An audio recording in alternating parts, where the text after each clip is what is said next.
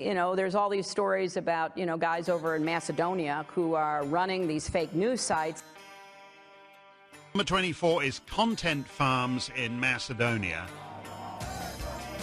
Бидејќи ако се направи грешка, таа ќе биде кобна. Нема враќање назад. So Europe need to to remain more sexy sexy lady in the world. Ајде мајката. Господа ја чува Македонија и низините граѓани.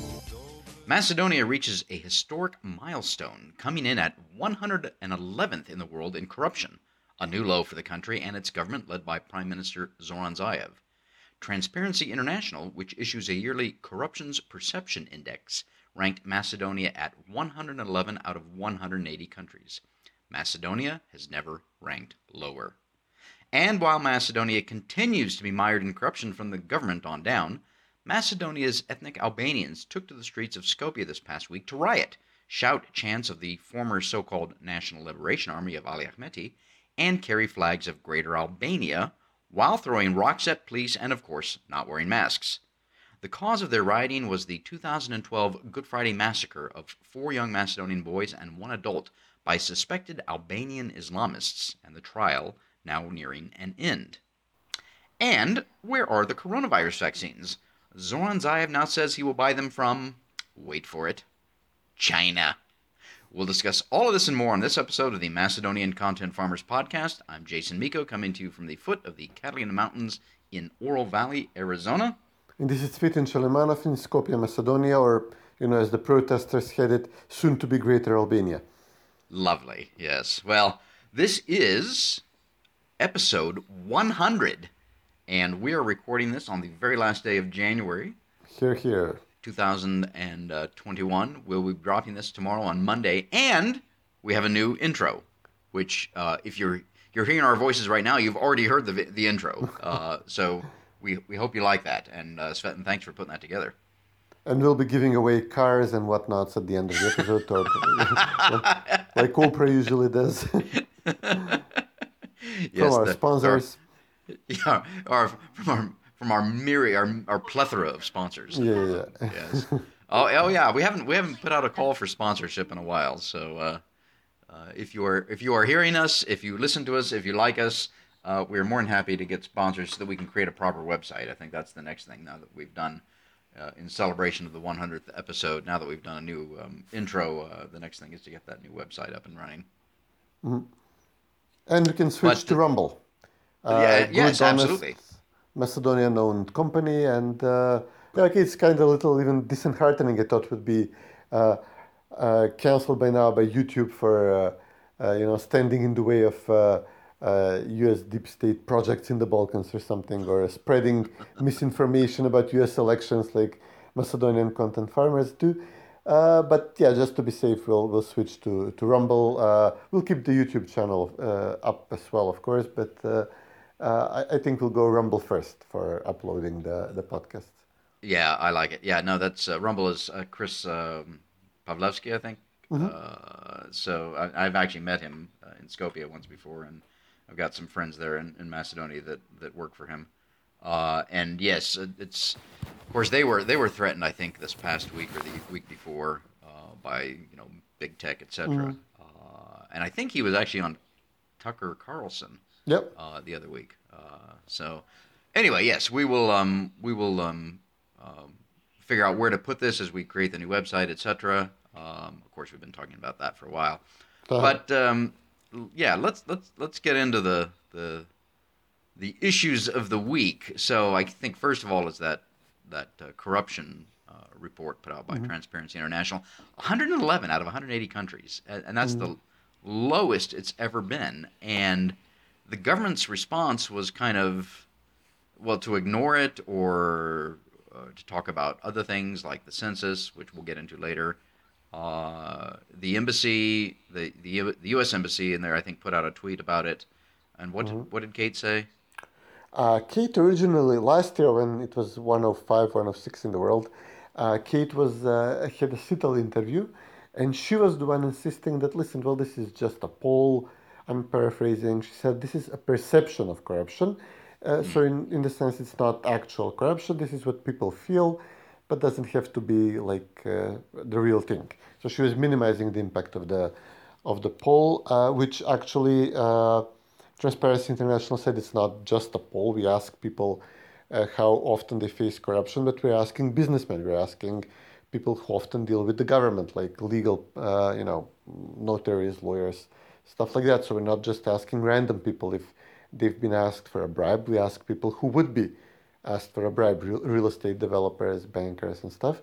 And uh, you know, it's an informed poll, and it does also look into actual cases of corruption. So it's not something to be dismissed. And uh, uh, this year, uh, after you know last year trying to minimize the impact, this year Ambassador Byrnes said, you know, they, they sent out I think a Facebook statement like. Uh, focus needs to be on this thing. You know, the government uh, needs to do more. Some, something like that. Uh, it was it was no longer trying to minimize the affair, while the government issued a press release saying, "Yeah, it's uh, the perception of corruption. It's not actual corruption."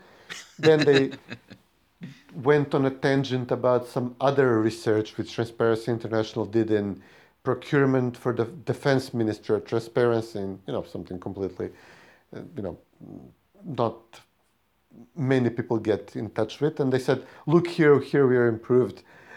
we are, we are like uh, two or three EU member states are worse than us. So look, we're not that bad. And then they started accusing VMRO and uh, uh, judges for slow rolling cases. And uh, they, they claim that the journalists are publishing more about corruption because allegedly there was not enough freedom to report on corruption in uh, under VMRO, and now people are more free to report on this. This is their other explanation. The government quickly, as it was clutching at straws, went after. But uh, after the U.S. ambassador had the, the embassy had this statement, uh, they quickly forgot all about it. Uh, and now VMRO wants to initiate a vote of no confidence in uh, that uh, deputy Prime Minister Lyubcho Nikolovsky, one of Zaev's uh, stupider underlings, uh, complete loyalist, uh, who is uh, in charge of fighting corruption, and uh, Maricic, who is the Justice Minister, Oh yes. because of the That's report. Yeah, he's the one. The, he he literally. I was looking at him and reading a re- report or something about him. He he literally looks like a hedgehog. Yeah, he's really It's yeah, just fasc- it fas- I'm I'm oddly fascinated by the fact that he looks like a hedgehog. But Yeah, yeah. aside from the fact that he looks like a hedgehog, yes, he is. Uh, he's incompetent, uh, and uh, the government, you know, as, as you said, has, has tried to ignore this and has come up with excuses. And of course, very good at blaming the previous administration, which was well over three years ago. Um, You know, at least with the Biden administration blaming the Trump administration, well, that was just a few weeks ago that the Trump administration was in power. But you know, Zoran Trump Zaev has been never in in power. power, but okay. Yeah, yeah. Zaev's been in power for a long time now, and his his the the, the the the actual corruption and the perception of corruption. I mean, the you know, case number one is uh, Katica Janeva, and and you did a lot of reporting on that, and people tend to forget that she was the chief special prosecutor, and now she is in jail uh, because of the corruption that, that, that she was part of. Uh, and then all of the other scandals related to Boki 13 and Dan Donchev and Venko Filipče and uh, you know it's just in- incredible. And, and of course Zoran Zaev, Zoran Zaev Zoran Zaev himself. And all of this is just being ignored um, but but certainly you know the people aren't uh, ignoring it and they're fed up with it. And it's it's holding back Macedonia. It's holding back individuals. Uh, there's no been no um, uh, foreign investment in the country to speak of because foreign companies are looking at that looking at, at, at the amount of corruption there and saying there's no reason for us to go there and do any work. Um, and I'm, I'm amazed frankly that the, the companies that uh, that Gruevski brought in under his watch are They're still here.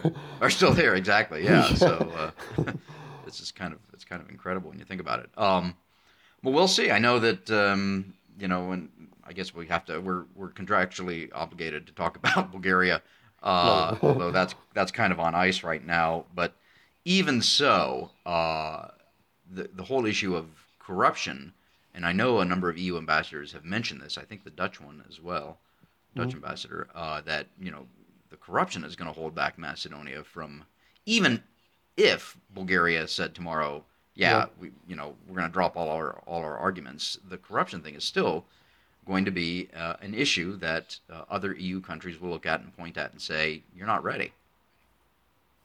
Yeah, the Dutch are Eurosceptic in principle, and uh, uh, they have really good reason here to uh, raise the issue. Although, you know, obviously, once one country is blocking you, the others say, okay, we don't all want to pile on on this poor country, especially in the case of Macedonia after all we did to them. But uh, uh, yeah, I mean, he, he was asked in an interview, he said, listen, this is becoming an issue, and uh, you need to focus on this and uh, uh, you know it's ridiculous. I mean the level of corruption in the reserve is really through the roof. Just uh, uh, we are talking about a guy who is opening up marijuana plants and then trying to give himself a favorable regulatory environment to continue to develop this business while a shopping mall he built through his bodies just burned down in his hometown for which he was for the construction of which he was charged and pardoned by the president did not was not found not guilty uh, was pardoned which is an admission of guilt. Uh, uh, even then it was uh, you know he was asked so you're practically admitting guilt and he as much as said so and he's now ordering government uh, institutions to donate to the reconstruction of the shopping mall owned by by himself directly but through a nominal owner who is his underling in Strumica. I mean, it's really, it's really ridiculous. I mean, uh, it's really through the roof. And it's And just there, have there, yeah. Yeah, Nikolovsky had a tweet like uh, trying to f- shift focus on uh, VMRO. He said, "Look, there is like uh, three thousand cases that uh, went like uh, statute of limitations. You know, the courts were not acting on them quick enough, uh, and it's all the fau- fault of VMRO." Uh, he said in the past three years, and which you know SDSM was in charge of, and he said this is the fault of VMRO, and he got so r- ratioed on Twitter, it was not even funny. It was a complete pile-on. Like, shut up already. Enough with VMRO. Let's let's see what you can do for for a change. Yeah, know, again, you know, they've been in power now for three, going on four years, and um, yeah, and of course the I, I know that I think VMRO's holding wants to hold a no confidence vote, and a couple of the ministers, um, but you know, as long as Ali Ahmeti and his his band of criminals sticks with uh, Zoran Zaev and his band of criminals, it's going to be hard to dislodge any of these ministers, let alone bring the government down. Um, But we'll see. So, speaking of Ali Ahmeti, um, I think it was last day. We're again we're recording this on Speaking of bands of outlaws, About yeah. Uh, so his his uh, band of outlaws, uh, I, and I don't know if they were all from the DUI's party or some of the other parties, but anyway, um, a group of ethnic Albanians uh, rioted in in Skopje this past week. Uh, this is again the, to go back to what I mentioned in the opening monologue. The 2012 Good Friday massacre, four young Macedonian boys and an adult were murdered by suspected uh, Albanian Islamists. Uh, and then Zoran Zaev, a few years into his premiership, said that he had other evidence that the ones that were charged were not the correct ones or something. He did it in order to curry favor and votes from the ethnic Albanians, of course. he was saying this before he became prime minister during the Colored Revolution, which Right. was practically one huge propaganda campaign against VMRO, accusing VMRO of killing a child here, a young girl there by denying her treatment, killing a journalist, a beloved conservative journalist, no less, uh, who died in a car crash, um, of orchestrating the Kumanov attack. This was repeated by the likes of The Economist. Uh, and uh, so practically, this was by far the worst lie and manipulation from Zaev because it involved families of children aged like 17 to 21, I think, uh, who were killed in cold blood near Skopje on the eve of Good Friday. Obviously, apparently, attempt to, to start a war between Macedonians and Albanians in 2012. Uh, and uh, Zaev was saying, I have recordings. The recordings are so bad, I can't even show them to you. You know, I'm showing you everything else, but I can't hold a press conference and put this out there. I can't put this on YouTube. Uh, it's so bad, it's going to start a war in the country. I'm afraid for the interethnic relations if this gets into the public. But he was, you know, literally implying that VMRO somehow killed these kids, as he was implying for everything else that VMRO uh, killed people, and which was completely bogus. The cases were debunked one after another. And uh, then journalists close to Zaev came up with a story that one of the boys was dating the daughter of then Parliament Speaker from VMRO, Trajko Veljanovski, and that somehow Trajko, who is a mild-mannered and principled person, uh, somehow ordered the boys to be killed in this way, machine gunned to death. One of the worst Islamist attacks uh, in Europe, essentially, and uh, uh, certainly in Macedonia. But you know, this is all Albanians needed to hear because they what they hear is, okay, we're gonna have, uh, we are uh, victims here. This Albanians love hearing this and repeating this to anybody who would listen. Uh, our boys have been framed by VMRO, and uh, let's you, you know what Zaev gained out of this was that he con- it contributed, it helped to him to to close doors for VMRO to form a post-election coalition with Albanian parties, because after Zaev said this, uh, Albanians came out with the Tirana platform, all the major parties, one plank of which was to have a retrial for the Kumanov attack and uh, the Good Friday massacre, you know, obviously insisting that the cases were rigged against the Albanians. Uh, VMRO could not accept this because, you know, it's ludicrous. And Zaev, who was winking and nodding that he has, and, you know, openly saying that he has tapes and winking and nodding that he, uh, there is some uh, alternative truth about this incident. You know, he was the direct beneficiary of this because, you know, Albanian party said now with we- among other things, among other things we get from him other concessions, he's going to reopen these cases and he's going to have somebody like Trajko Veljanovski made the, the fall guy in this case. And this was in 2017. Zaev formed the government with the Albanians as planned. The case was given to Katica Janeva's office, to an Albanian prosecutor, Fatima Fetai. And she, and uh, because it's a retrial, uh, the court agreed, and the prosecutor, I don't think the prosecutor even asked for detention. So the same people were charged, the same group of three Albanian killers and three more accomplices were charged. Two of the killers fled to Kosovo, one is in Skopje still. Uh, so it, I'm not sure if the prosecutor even asked for detention in any way. Uh, the, the one killer and the three accomplices who were in prison in Skopje were released. So they were released to defend themselves from freedom. Like uh, uh, that's how we use the term. I, I'm, I'm not coming up with the English term, uh, judicial term for this in the U.S. But they, they, they were pre- like free people. Like uh, he just had to show up for trial every uh, once every few weeks, and the case was dragged out for years. The parents were desperately asking Zaev to give them the tapes to tell the truth. He kept stalling them and refusing. And eventually, early 2020, Zaev goes to the court as a witness.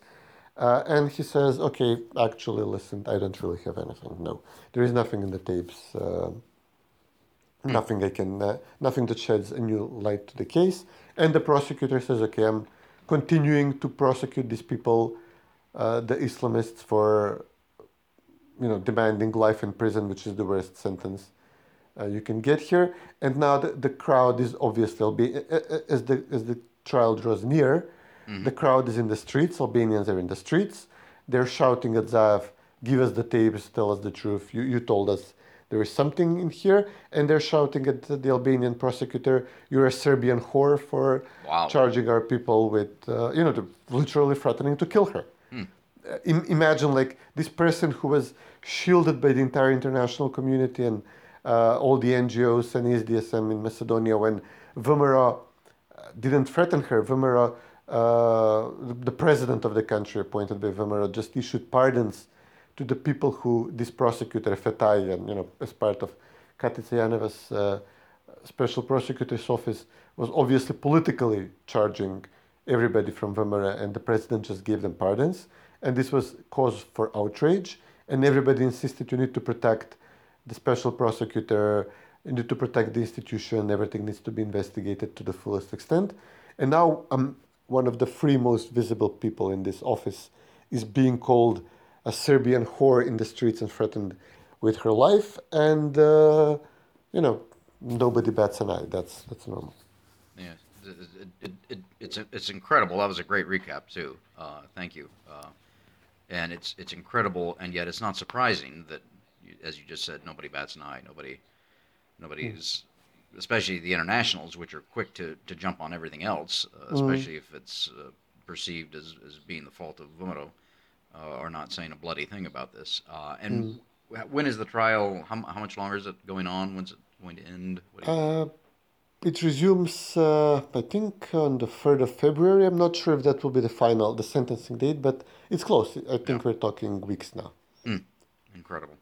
Uh, so the fact that they're not wearing masks, of course, is the least of anybody's worries on The this. But least, but uh, but it is, you know, it's uh, typical. Uh, two different laws apply to two different peoples. Whereas you had priests arrested in Tetovo over Christmas Yeah. and the Vevčani Carnival cracked down on, and and uh, on uh, Vodica there was no um, uh, throwing of the cross uh, Mm. into the into the waters. Um, all of that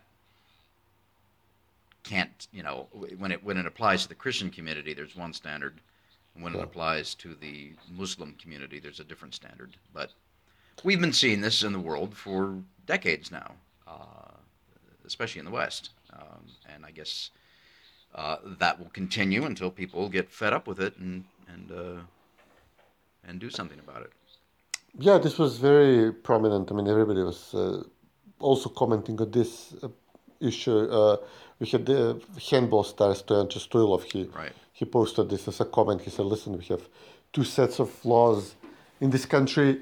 Uh, people get arrested on one hand, and on the other, they can pelt the police with stones and uh, uh, threaten them, threaten prosecutors, etc. And uh, uh, nobody cares. I mean, this is uh, yeah, it's a complete." Uh, complete disaster. Even before the census, uh, which is going to add even more ethnic uh, fuel to the flame. Uh, yeah, Well, this is really Yeah, speaking of disasters, since this is Mm. becoming the disaster episode, episode 100 of the Macedonian Content Farmers podcast, the disaster episode. Um, so, but before we get into the census, let's talk about another disaster, and that's the rollout of the coronavirus vaccines. Um, I found, I think it's the John Hopkins, Johns Hopkins website that has been tracking coronavirus around the world. I found at least it, it's got the for the United States uh, where the various states are.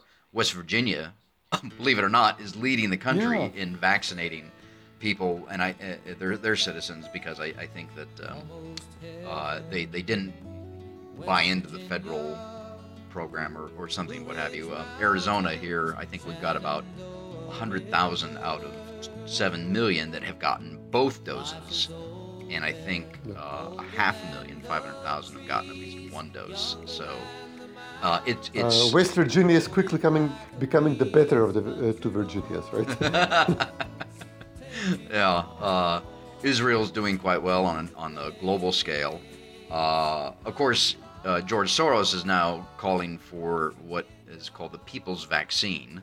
So uh, every country should be able to get the vaccine. Uh, it should be free. There should be no patents. You know, the usual liberal far left crap. Uh, the the EU, uh, the UK is is vaccinating its citizens, and the EU is mad at the UK for not sharing the vaccine with them. yeah, that's beautiful.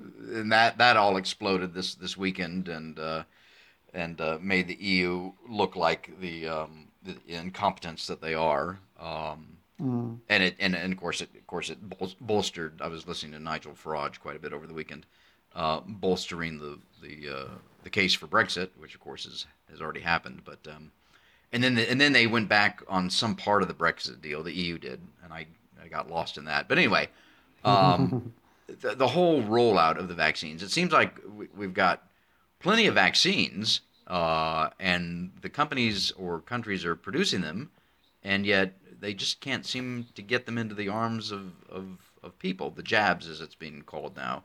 So, how many people in Macedonia have gotten their first jab? Uh, there's like two or three of them who actually are Serbian citizens and traveled to Serbia and got the vaccine because there is zero vaccination going on in Macedonia. Wow. Well, Serbia is flooded with vaccines from Russia, China, and uh, and even Pfizer's. And uh, so yeah, you can uh, if you have a dual citizenship, you can go there. I assume somebody has done it as well in Bulgaria, but uh, haven't come publicly with this. A few doctors who have Serbian citizenship or work there, they came out and said, listen, we, we did it. Uh, we assume that the leadership of the state has been vaccinated uh, quietly, you know, secretly. Uh, but uh, because they're meeting, you know, they're uh, carrying on with their activities.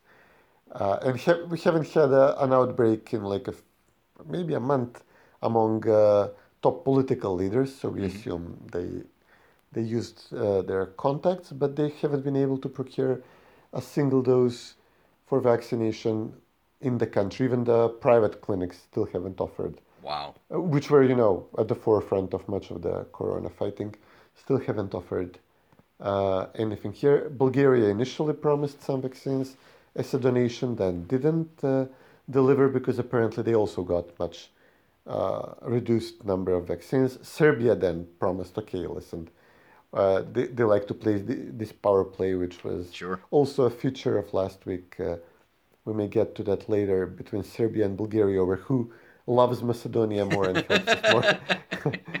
We love you to death. yeah. so the Serbs promised uh, the good vaccines, I think, but then said, listen, just haven't uh, uh, them for use in your country, like stupid legal issues.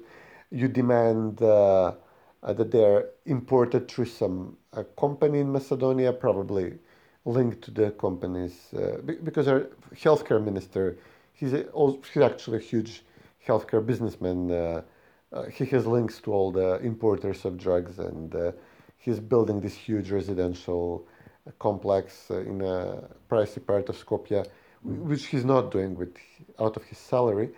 So uh, he insisted that we need to make the import through a company and not directly through Pfizer. And the Serbian office of Pfizer, which was uh, appointed for to contact him, they insisted that they themselves make the import, that they are the that they are the ones who signed the contract with the ministry. So these are issues which we put obstacles on the cor- on the road uh, to getting vaccines. It's especially uh, so it's a huge failure on the part of the government. It's especially funny because before the referendum on the name change, uh, this minister Filipče he had billboards across Skopje advising people to vote yes for the name change because once we join the EU, we will get the best possible vaccines, the most, the best quality vaccines in Europe. Which raised the obvious issue: Wait, uh, aren't aren't we getting the best vac- available possible vaccines now? uh, and uh, so this was a big promise of the referendum. The referendum obviously failed, but was implemented regardless. But now the promised benefit of the name change is being denied us, you know, spectacularly with a spectacular failure of the government. And Shekerinska was the, she was famous for a few for a few days with this exceptionally stupid statement. Uh, she said, "Well, listen, as part of NATO, as part of now we are such an important country." She said we could have had the vaccine early, like among the first countries in the world. But then you all would have been suspicious that something is up, that we are experimenting on you. So that's why we didn't uh, insist on having the vaccine like in December or, Jan- or early January or something. So, and uh, so now you complain that there is no vaccine, but we're actually, so it, it was an exceptional, she was trying to defend herself. Uh, and she did the worst possible job because it was literally taken as a statement of anti-vaccination, like you know, raising doubts in the safety of the vaccines. Because she said you would be, you all would have been suspicious, Oh. and everybody was mocking her. You know, after uh, Nikolovsky's statement about the judges, uh, hers was the most mocked tweet of the of this week, and uh, yeah, they they really screwed the pooch on this one. I haven't heard that statement in a long that that phrase in a long time. yeah. Well, I'm, so I'm quaint like that. yes. So I guess we just wait, and the, the Macedonians just wait. Uh, and uh, anyway, A good thing the numbers are going down, actually. I mean, True, we have yeah. uh, a good re- reduction in the number of active cases. The deaths are still high, probably as a lingering effect of the old, Yeah. you know, you, of the old hospitalizations. Some of the uh, uh, wards which were quickly opened there have closed or have reduced number of occupants. So it's, you know, it's not the wor- this worst period in September, October, but Mm-hmm. yeah, it's. Yeah. Well, you, you allowed a little bit of good news to creep into an otherwise uh, disastrous uh, Yeah. uh, series of, uh, of uh, discussions here. Um, Well, okay, let's go back on to the disastrous stuff. The census. So the census is scheduled for April. Uh, The government, I think, passed a law on it. Stevo Pendarovski, the president, signed it. Uh, but VMRO is now challenging that. They want to collect signatures to uh, to, to to do a, a different type of census, uh, whereas the one that the government wants to do is in person and count people that have already left the country. Uh, VMRO is proposing that it be digital, using all the assets that you have at hand, and which I, from what I understand, can be done. Plus, there's this whole issue of Eurostat. Um, correct me if I'm wrong on that. That there's a number of guidelines that Eurostat suggests that the government has ignored. Is that correct? Uh, yeah, uh, I mean, you, you don't count immigrants, you count residents. Right. Uh, but because uh, Albanians have a high immigration rate, uh, they insist that they are over 20% of the population, or actually over 25%. 20% is outlined in the constitution as the limit where they get greater political, you know, preferential voting rights in Yeah. parliament. Uh, the vote of an Albanian member of parliament is worth more than the vote of a Macedonian member of parliament That's because there is a dual Yeah. majority vote. Yeah, and on top of this, you know, we have this uh, uncleared electoral list, uh, voters roll, uh, which if if we actually comp- actually put the people who are im- immigrants and have no intention of coming back on a separate list, as we did once, uh, you know, it's we have it makes for safer elections because uh, in the Albanian parts of the country it's customary to just stuff the ballots of the immigrants. Uh, but if you put them on a separate watch list, it's a bit harder to do. You know, uh, so this is why Albanians don't want. Uh, a proper census of actual residents. They fear they'll be below 20%, and they fear they will lose a boat ton, ton of uh, their voters who are actually live in Germany, Switzerland. Some of them come to vote, most of them don't, so they just have their ballot stuffed in the boxes anyway. Uh, and European norms require you just count actual residents, do not make duplicate censuses uh, with the same person counted in Switzerland and in Macedonia, or in Germany and in Macedonia. But our government, which is dependent on the Albanian voters, it says no, we have to do it this way. We have to give it to them. Uh, they have their rights. They have earned. They have gained rights under the constitution with this, under these percentages, and we can't risk turmoil if they're found to be 18, 15 percent, and not 25. Uh, al- although, uh, as some Albanians in some circles say, they're actually 125% of the population. So Yeah, at least. at least at least 125%. So I mean, uh, to be fair, they have a higher birth rate, but they also have a much higher emigration rate. True. So these things cancel out in a way. Right. All, all, and and you know, I, I think we've talked about this. I know I've written about it in the past that one of the things that that I would like to see is you know greater degree, degree of education of ethnic Albanians in Macedonia, so that they don't have as many children. Um, I'd like to, and I'd like to see the birth rate Yeah. fall. I mean, they have a huge problem with female emancipation. I mean, it's often we joke about Macedonian feminists who go on a tangent about some microaggression issue.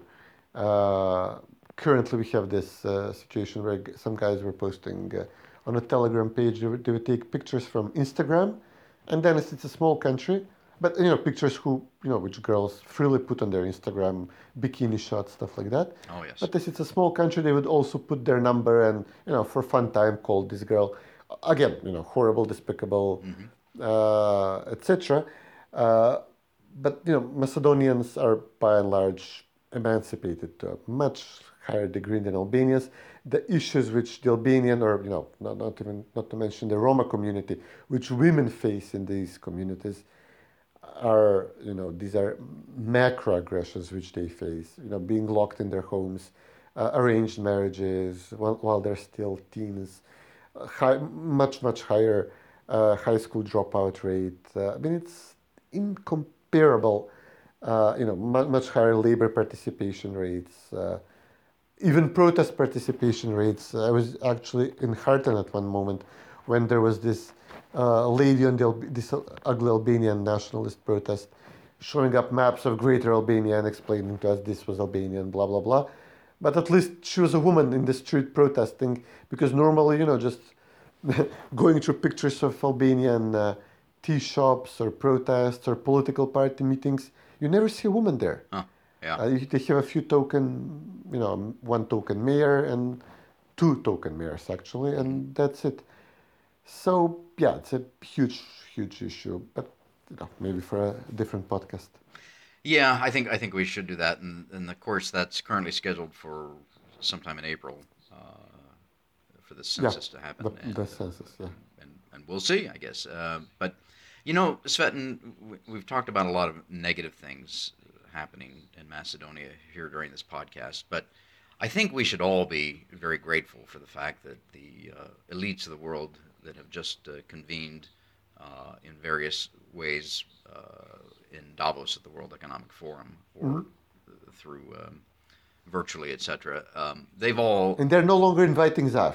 Oh No. dear, goodness, um, that is a disaster.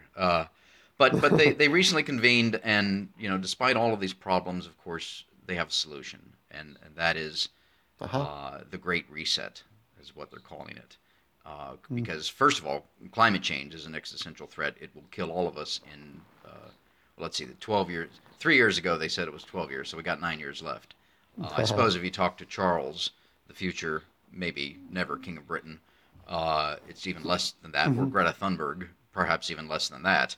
Uh, but because climate change is the one issue that we must all unite upon uh, and fight uh, clearly as a global alliance, as a as one people, as a global government. This is this is the the major challenge facing the world today. So all of these things we've just talked about really pale in comparison to uh, the, the climate change disaster that is upon us and the great reset that needs to be focused on, which is basically a um, a marriage of, of, of big tech and big government, uh, and of course all of the elites in media and culture, etc., and sports coming together to uh, tell the little people what it is that they need to do and how they need to reorder their lives. Uh, so I guess we have that to be thankful for. Uh, all of it led, of course, by uh, uh, the Chinese uh, uh, Premier Xi Jinping, uh, who was the star of Davos this year, uh, telling us that quote the world will never be the same as it was unquote. Thank you, dear leader, uh, for uh, for, uh, for for your words of great great wisdom. Um, anyway, Yeah, I don't know which which side to pick here. I mean, if, or if or if there is even two sides between China and the uh, the liberal, you know, quotation marks, uh, uh, elites of the West. I really Yeah. pick your poison, I guess, at this point. Well, you know, again, I was just there a few weeks ago, and and you know, gave you my In Davos? No, no, it was in Macedonia. I've never been to Davos. Um, you know, I was in Macedonia a few weeks ago, talking. You know, my theory that uh, that the the the liberal, uh, big L, liberal left elites of the West um, are making too much money off of China to want it to be the bad guy, and uh, Russia, where they can't make any money off of, that's why they're always pointing at Russia to draw attention away from, you know, the, the glaring problems uh, with China and their relationship with China. Um, But anyway, that's that's a story for another day. Um, Yeah, I want to be on board of with some of these things. Maybe I mean, I would uh, obviously, you know, Putin has been there for too long. Uh, obviously, there is something going on with the Muslims in China. Uh, you know, uh, but after my experience now with uh, the colored revolution, after we've seen story after story lifted in the Economist and the Financial Times and the uh, U.S. Embassy and the British Embassy here, how horrible we are on the Macedonian right, only to have them debunked you know, we, we knew them knew they were false, but uh, to have them debunked, uh, you know, like with the prime minister going to court and saying, "Oh yeah, actually, about this case of the murder of four boys, you know, I, which I said I have evidence about. I don't have any evidence about this." And you know, it just makes me completely distrustful of anything that happens, uh, anything they say uh, about uh, China or Russia. And yeah. uh, you know, I know the truth is somewhere in between, but uh, you know, I'm uh, have really changed over the past years. Uh, uh, whereas I would have been much more open to accept uh, Western uh, talking points, and uh, even if they were fake, you know, kind of you, you know that in the end it might it will probably work out for the better uh, if this country had some kind of change, uh, more openness, more you know economic development, etc. But now you know, I I think that on one hand you know it's completely duplicitous and and false what they're doing, their approach, and I don't trust it, you know, one percent. And then you know, seeing what many Western countries are doing to their own peoples, to their own cities, uh, yeah, I, I no longer think it's a good bet to to be on their side, and uh, I don't and, and don't trust they know what they're doing to themselves or to others. I, I completely agree with So- you, and I think uh, I think a lot of people in the West, certainly here in the United States, you, you know, the failing trust in institutions at just about any level, and institutions, as as Yuval Levin, the, the Washington D.C. based scholar and writer and author, says, you know, institutions are you know starting with the family, you know, all, all the way all the way up uh, uh, to include. Um, you know, the mediate institutions that are between us and government, of course. Uh, uh, trust in all of these things is eroding, uh, and uh, that's not good for, for any one of our countries. But I hear you. Yeah. I understand what you're saying. Um, and Yeah, who knows? Maybe maybe in twenty years it will be like, why couldn't you even tweet once for, you know, there was genocide in China over the Muslims, and the least you could, could do is tweet something. But then you know, I'm asked to retweet a Financial Times story, and I, I know how they lied. I mean, right. I have first-hand experience that they lie. Oh yeah. No. You know, maybe they're completely in the on the right in this one, and maybe you know, God forbid, forgive me, I'm doing a horrible mistake by not, you know, my minor ability to raise an issue, you know, to divert public attention in some direction. I'm not using even that, but and it's this is why you you don't go full retard when you when you do a colored revolution. I mean, they, they really went full retard. Yeah. Indeed.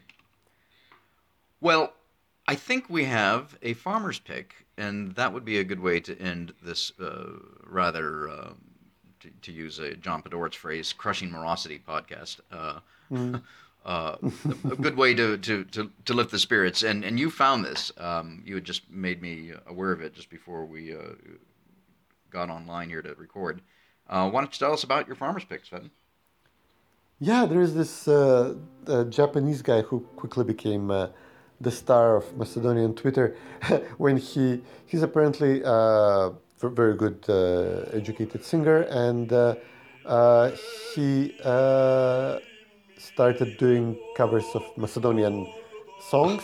Wow. uh, and uh, you know some very very good uh, uh, like uh, Mile Pop Jordanov and uh, um, he announced that he the, the next on his list is uh, Koga Padna na Pirina, the song about the death of Jane Sandanski on Mount Pirin, which you know I was just joking today.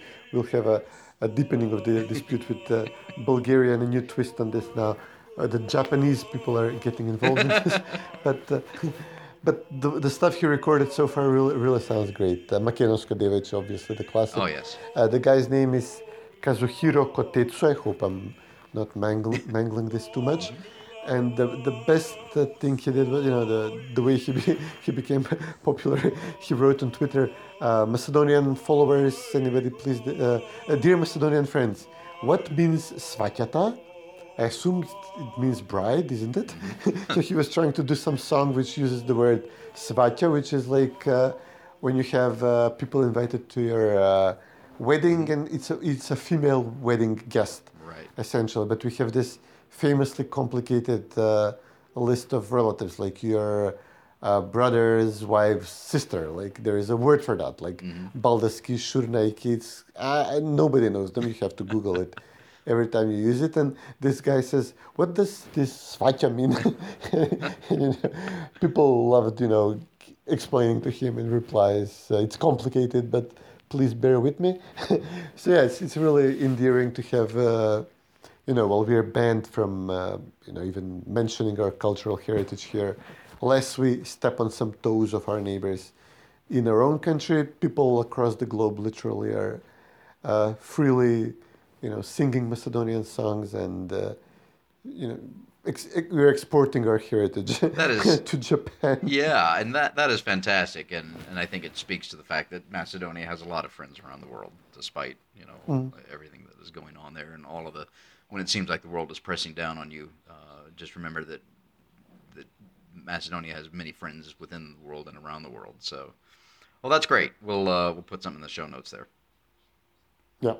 All right. Well, I think that's a full wrap. Um, We covered all the ways in which Nordonia is feeling. the attempt at, at having a country is yeah. Well, going south. We will, yes, as the north goes south. Uh, Yeah. yeah. Well, we will, uh, again, this is episode 100. It'll, we're going to drop this tomorrow on February 1st, and uh, we will, uh, we'll see what the coming week, coming month brings for Macedonia. All right, everybody, uh, take care and uh, till next time. Sounds good. Take care, son.